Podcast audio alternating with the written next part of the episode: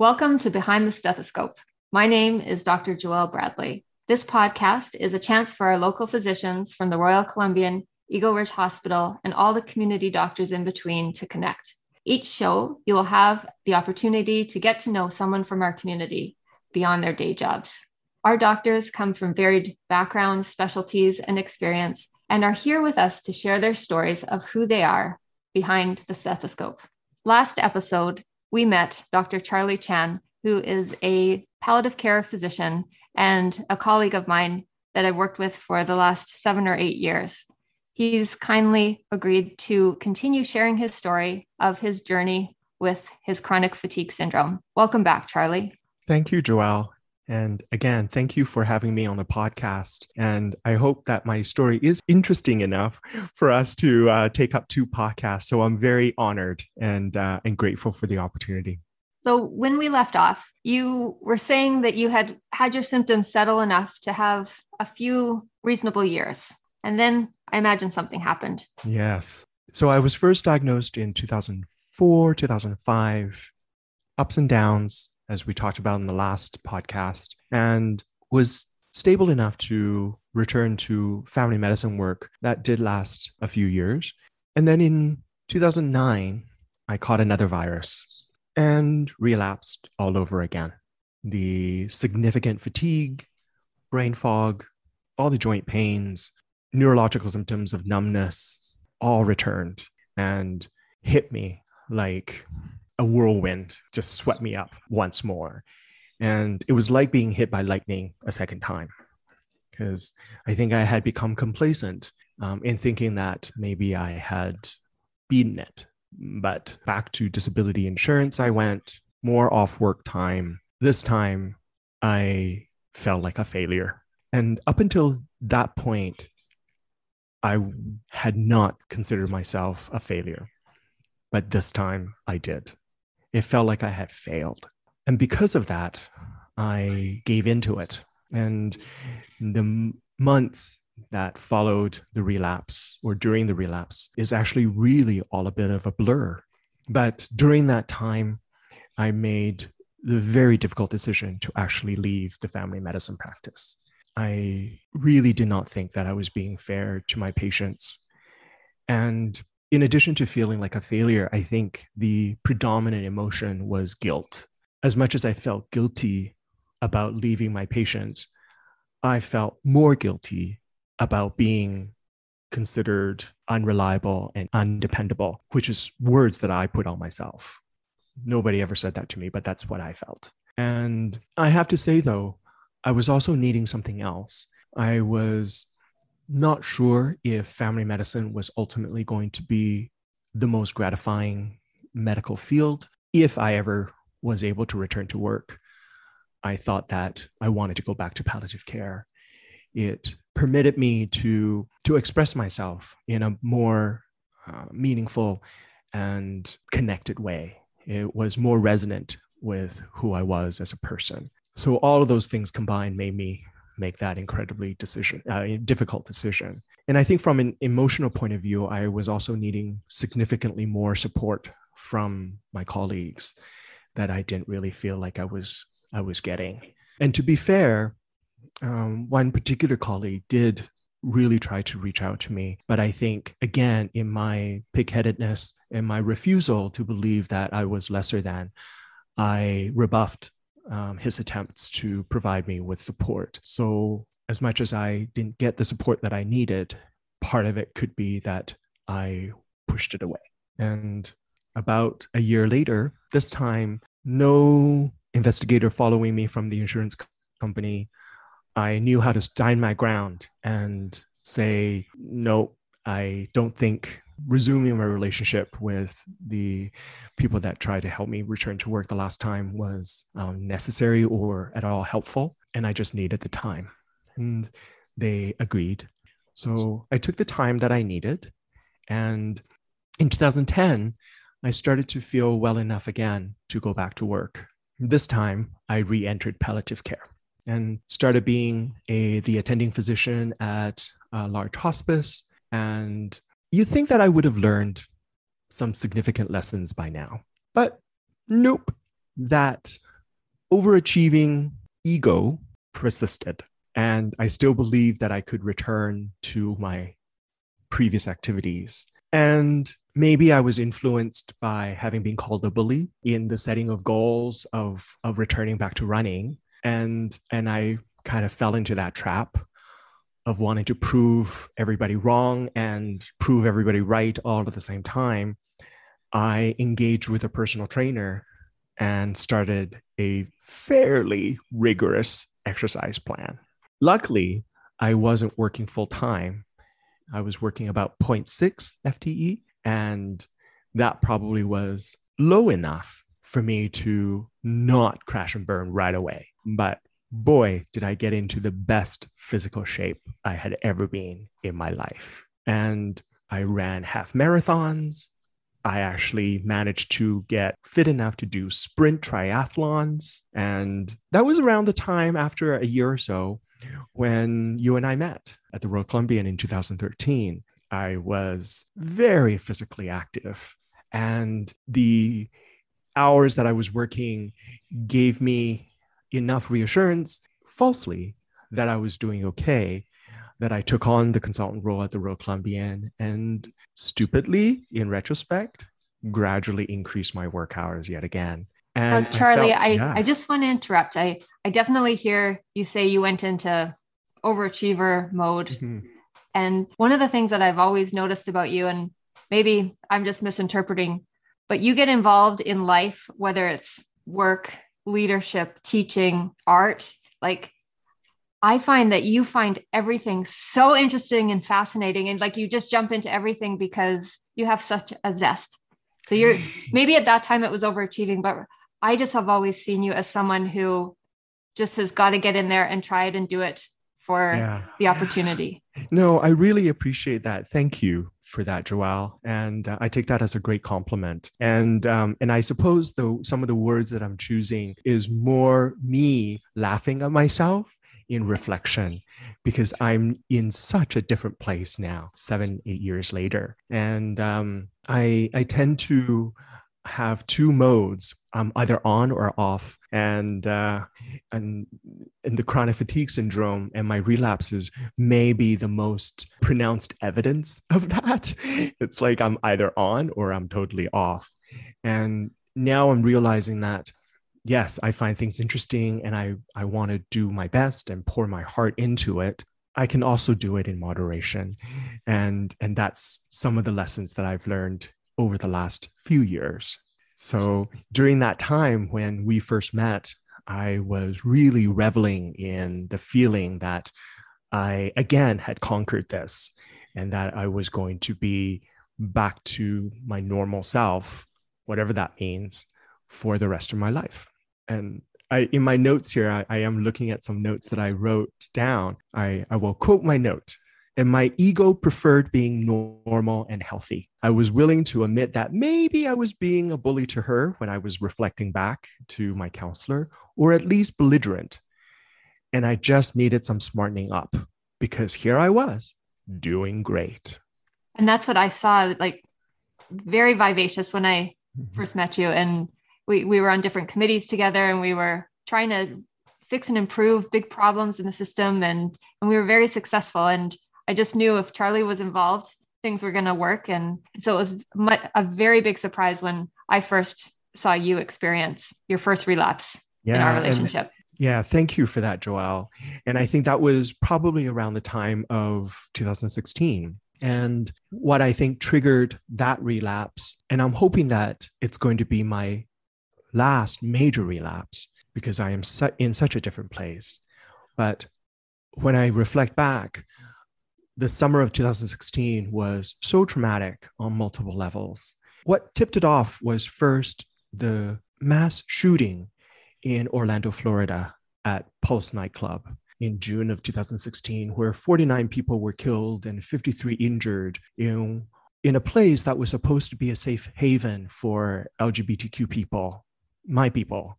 And that event rocked me to my core even though I was miles away from the location, I felt so saddened and angered and was really trying to figure out what it all meant. And around that same time, I did a home visit to see a patient in the community, not knowing at the time that his home was actually infested with bed bugs. And um, I got bitten all over my lower legs and forearms by these bed bugs. And I maybe the immune response to to those bites caused my body to tip over again, along with all the emotional trauma that I was carrying at the time. But this relapse would yield very different results. This time, I was referred to an internal medicine specialist from the St. Paul's Chronic Pain Clinic. And he fully understood and continues to understand chronic fatigue syndrome, was up to date and current with the latest literature and evidence and management strategies for the disorder. And I will never forget the first time that I met him. And he said to me, Charlie, I believe you. And I wept in his office for probably a good five minutes because I hadn't heard that from anybody up until that point. So, after suffering 12 years with a mysterious illness off and on, to finally have somebody who say that they believed me to validate me in that way the relief i felt is really quite almost indescribable. It it felt like somebody was welcoming me home. And it wasn't a familiar home it wasn't my old home but it was a new home. It represented safety and understanding and acknowledgement of what I was experiencing. And more than anything else, that gave me power, more power than I had experienced anytime else, more power than when I was at the fittest of my physical condition, more power than when you know I graduated from medical school. It, it, was something so extraordinary, and and again, I can't help but relate it back to me coming out of the closet saying that I'm gay to the people that matter to me the most, most empowering thing when they acknowledge and accept. That's what it felt like again. But the only, the other thing, not the only thing, the other thing that this physician also said was, I'm going to help you. And I think I may have shed a few more tears after he said that statement as well.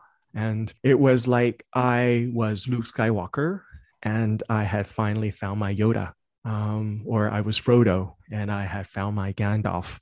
And, and I, I thought, my God, finally, because after 12 years, finally, and in these epic stories, are these mentor figures supposed to arrive much, much earlier in the journey? So I was kind of going, like, who flipped the bloody script on me? Right. But I was so grateful. And he taught me about chronic fatigue syndrome, even more so than any of the literature that I had been reading. Um, that it's also being called myalgic encephalomyelitis, in attempt to remove the stigma surrounding the label of chronic fatigue syndrome, otherwise known as the yuppie flu from the 80s and 90s. And that internationally, there were other people trying to even be more descriptive in naming this order. And one, one such name is systemic exertion intolerance disease. And I found that really compelling because that's exactly what I experienced. I have an intolerance to exertion on a systemic level. And that exertion can represent physical exertion, it can also represent psychological or emotional, and any combination of those things can actually tip me over. And I, when I heard that, I just remember me being on a busy ward and how much I would struggle when there were bells and lights and announcements and nurses walking by. And I would just want to go and hide in a little room where the dictation room where I can actually quietly think for myself. And to a certain extent, it also explained why I was more drawn to home visits and quieter work um, as much as I loved working at Royal Columbian, I now realize that that it was the environment that was challenging for me because it contributed to that sense of exertion. So it, it made more sense for me to do something different like home visits. And the other tool that this physician provided was group education sessions. I enrolled in a men's group of chronic fatigue syndrome patients. And we learned together about what was going to be most useful for us to manage our lives, really. And ironically, what I learned in terms of the major pieces that would be helpful were all things that I had known and learned about previously. And some of it I was even teaching to residents. And it's a three legged stool that I now use. Each leg, if missing, makes you tip over if you try to sit on the stool. One requires all three legs in order to sit properly on the stool. And the three legs represent pacing, cognitive behavioral therapy that I do for myself, and mindfulness. And you know, through our MDs for Wellness work, we had sessions on mindfulness. And I had taken courses on CBT. And I had counseled my own patients who were experiencing profound cachexia and fatigue um, with palliative care um, diagnoses uh, about how to do pacing. But I didn't know that I needed to do these things for myself. And I didn't know that I needed to do all these things all at the same time every day. And gradually from that, I really then started to get back to my new normal and learned that it wasn't about trying to fight the chronic fatigue syndrome, trying to push it away, trying to be cured of it. I would love to be cured from it, but that's probably not going to happen anytime soon. And what I needed to do was learn to actually embrace it and work with it. And, and it was like, again, coming out to myself all over again, learning that the perfection that I had always expected of myself was really not realistic. And what I needed to do was be my best self, warts and all, chronic fatigue syndrome and all. And that began the process of true integration. The strategies that were employed um, were so smart and yet so intuitive that it's hard to imagine why nobody did it earlier. He not only held these group education classes for men together to share experiences and and it was like almost a support group. He also held a class where my loved ones could come and learn about chronic fatigue syndrome so that they heard the words from an expert that this was real. And as much as my parents accepted what I was going through was difficult, they never really understood it until they attended that course.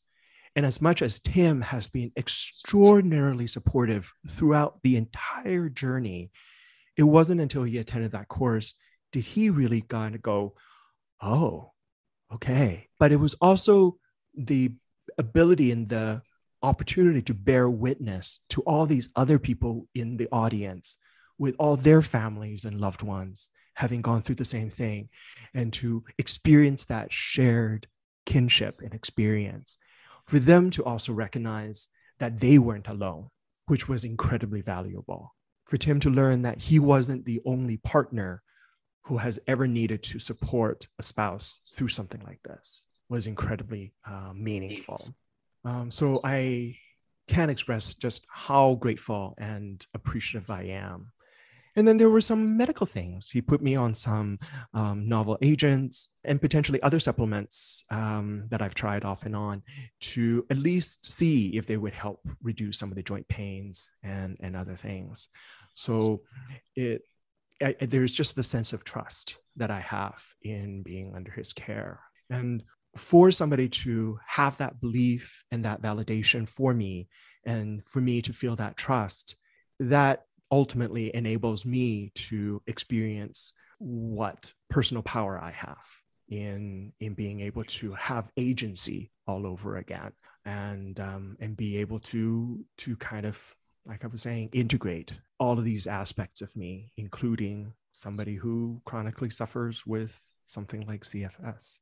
And finally, able to let go of previous self perceptions of what I was supposed to be and learn to to start to just be me in the moment here and now. And although I was starting to learn how to not shy away from telling people that I had something like chronic fatigue syndrome, to know that there is somebody who legitimately supports and believes and there is a community out there makes me braver and um, and able to um, be in a place like today where I'm, I'm able to to share the story and you know at the risk of sounding really cliched I can honestly say that I can now celebrate uh, having chronic fatigue syndrome and the experience of what I've gone through because it's made me part of uh, it's it's a part of who I am now and and has given me certain gifts that I don't think I would have if I had never gone through this experience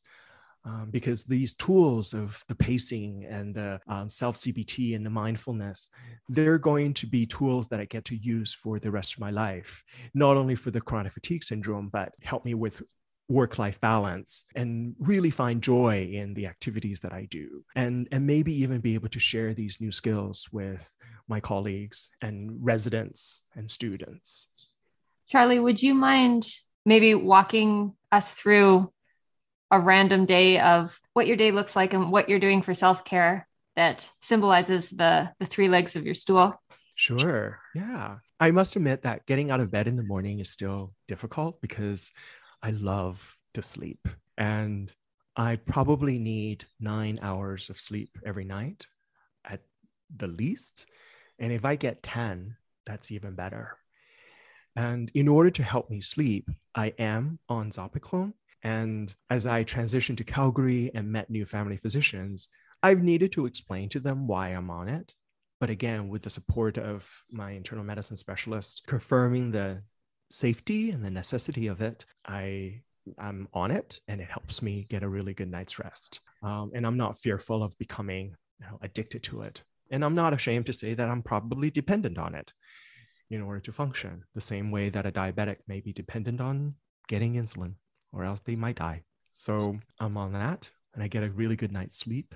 And when I wake up, every step of my activities in the morning to get ready for work becomes my mindfulness practice. And it's mindful brushing my teeth, mindful washing my face, mindful showering, mindful eating breakfast. Oh, before I eat it, it's mindful preparation of my breakfast.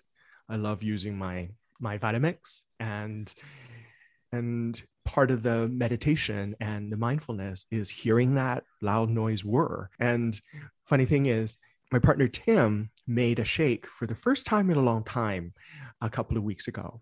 And when I heard that Vitamix whir and I wasn't the one controlling it, it triggered something in me as in, oh my God, I'm supposed to be in a mindful state. And it was almost Pavlovian even though it was somebody else running the stupid um, blender. So I love that I've now become conditioned to be mindful. And boy, isn't that a wonderful thing to be conditioned for, right? And then I go about my work. And I would have to say that mindfulness is probably a core part of the fabric of how I live my day to day now. There is this constant skill that I've acquired where I'm able to almost be kind of meta at all times. And when I'm attuning to it or attending to it, I can almost float above myself and observe myself in the moment and it's not dissociative it's actually uh, it, it's something that allows me to experience the moment even more deeply because i can experience it and analyze it almost at the same time. And I don't mean analyze in terms of, you know, trying to deconstruct or figure it out. I mean analyze in terms of watch it and be really mindful around it. So that practice is pretty much throughout my day. And then there are moments where I'm particularly mindful, where I do, before I go to bed, do at least a 10 minute meditation, preferably 15 to 20, but I sometimes fall asleep. So it only lasts 10 minutes, but that's not a bad thing if I get a really good night's sleep out of it. And how about the cognitive behavioral? Is that kind of sure. managing your your thoughts and your reactions or what it do you is. mean? It is starts with um, monitoring my emotions. And a few years ago, the Apple Watch came out with the function where it'll remind you to breathe X number of times per day. And and as you know, I love my Apple products. Shout out to Apple. This not not a sponsor, but I'm sure if Apple wants to sponsor this podcast, you know, we might gratefully Joelle might gratefully accept. But uh, so when that feature came out, I realized that I don't need to be reminded to breathe because I had already practiced mindful enough mindfulness enough that it was incorporated. But what wasn't quite incorporated yet was attuning to my emotions. So every time that I, my watch tells me to be breathe, to breathe, I check in with my emotionality. And then I trace the emotionality to my cognitive um, functions, my thoughts. And then I practice asking myself, are these cognitions valid? Or am I falling into a trap of a cognitive distortion? And I very quickly have become good at drilling down what the true thought is so that I can validate it and then recognize whether or not the emotions are, are a natural response to that. And if I'm noticing that I'm falling into a traditional trap of a cognitive distortion, like I need to be perfect, then I'm really able to um, very quickly modify that thought so that I can spiral out of it into a more reasonable cogn- cognition. Like I don't need to be perfect. So that becomes a part of my routine practice, but it's all because I'm reminded to check in with my emotions many times per day. I've set my watch to do that seven times per day. So because I'm doing that seven times per day, I probably do it even more now without the reminder. And then the final piece of the pacing, I initially needed to actually schedule my day and draft it um, so that everything was written out and made sure that on paper I wasn't doing more than what I could. But now that I'm more practiced at it, I don't need to have it be that explicit. I'm able to chunk my time and rest accordingly. And one of the things that I've learned is that I need almost equal amount of rest compared to exertion. So, for example, if my workday is five hours of intense work, then I need five hours of intense rest. And one of the first things that my internal medicine specialist had written down on a piece of, on a prescribe on a prescription i should say was intensive rest therapy. And when he first wrote those three words down on a prescription for me i looked at him and kind of going what the hell does that mean? He goes that's your job to find out. So that's the work of the pacing part is what does intense rest therapy mean for me and for me it means that i really need to unplug and find activities that are not draining, find activities that are replenishing and enriching and restful. So, you know, picking up iPad art is an example of that. Or even watching stupid YouTube videos, if that's what I'm drawn to in the moment, and not criticize myself for it, not to to say, oh, you're just wasting time. It's not time wasted. It is actually intense rest therapy. So that would be an example of how the pacing combines with the cognitive behavioral therapy. Because if my mind starts to go, Charlie, you're wasting time, I can readily correct it and go, are you really? Or is this rest therapy? And and then follow suit with the mindfulness practices every moment of the way so that I get attuned to my physical sensations. And the other thing that I'm able to do now is if I recognize early signs of joint pains coming on or feeling more fatigued than I typically am, I'm and the fact that I'm so open about what I'm experiencing and what I have with my colleagues, I will ask for time off and people are readily willing to support me. So it becomes a um, beautiful snowball effect where I empower myself. I ask people to keep me in check. I ask them for help. And therefore, they feel empowered to help me. And we just start to collaborate in my wellness. And I, I find that one of the reasons why I was so honored and um, willing to share the story is the more vulnerable and transparent that I am with those that depend on me, the more they're able to actually count on me. And that's an irony and a paradox that I don't think I would have ever learned had I not gone through this experience. That is a amazing way of summarizing it because I am so grateful to have you as a friend and a colleague and I have seen such growth in you in the past couple years and and you're always there for me when I need it whether it's to debrief something or helping with an education session. And I just always think how does he have all the time in the world for me whenever I need it? And I love how you describe it as a paradox. Mm-hmm. And what perhaps you don't see, and now I'm, t- I'm sharing that with you, so you'll recognize even more, is after an intense thing that we do together, I'll be taking the equal amount of time to do that intensive rest and be okay with it, even if it's watching really, really silly YouTube videos, which I actually love. well, Charlie, I think we've come to a place where it's the natural conclusion of your story and it kind of leaves us with a lot of hope and for those of us who don't potentially have a, a, similar condition i think there's a lot we can learn to improve our day and our energy level by attending to our three legs. Yeah. And, and i suppose the other thing that i might want to share is that we just need to continue to be kind to each other and kind to ourselves because what i've experienced is not seeable. And it's only until I share it will people really hear and understand. And so when I go about my days and people are behaving the way they're behaving, I now ask myself, might they have something that's going on that's not seeable? And it allows me to interact with a much deeper degree of compassion and empathy and kindness. And then, yeah, if these three legs to the stool are helpful for anybody else, I'm always happy to share it and talk about my experiences further. Well, I, I can't thank you enough. Thank you for this opportunity. Again, it's it's time to wrap up. So I, I deeply thank you, Charlie, for sharing your authentic story. It's pretty courageous to just be public with us, and I appreciate it so much. I'm also going to thank as always, our producer, Nikki Thorpe of Bronick Consulting. This podcast is made possible from our local facilities engagement via the Doctors of BC. And as always, a special thank you to you, our listeners. We invite you to connect with us on Instagram and behind the stethoscope at yahoo.com. I'm going to try to see if I can procure some of Charlie's iPad art for our Instagram page. Please subscribe to our podcast on your favorite podcast platform. If you enjoyed our show and want to see it continue, please consider a donation. It's as easy as going to rchfoundation.com and donating with a note that says you want to have your $50 or so go to the podcast fund.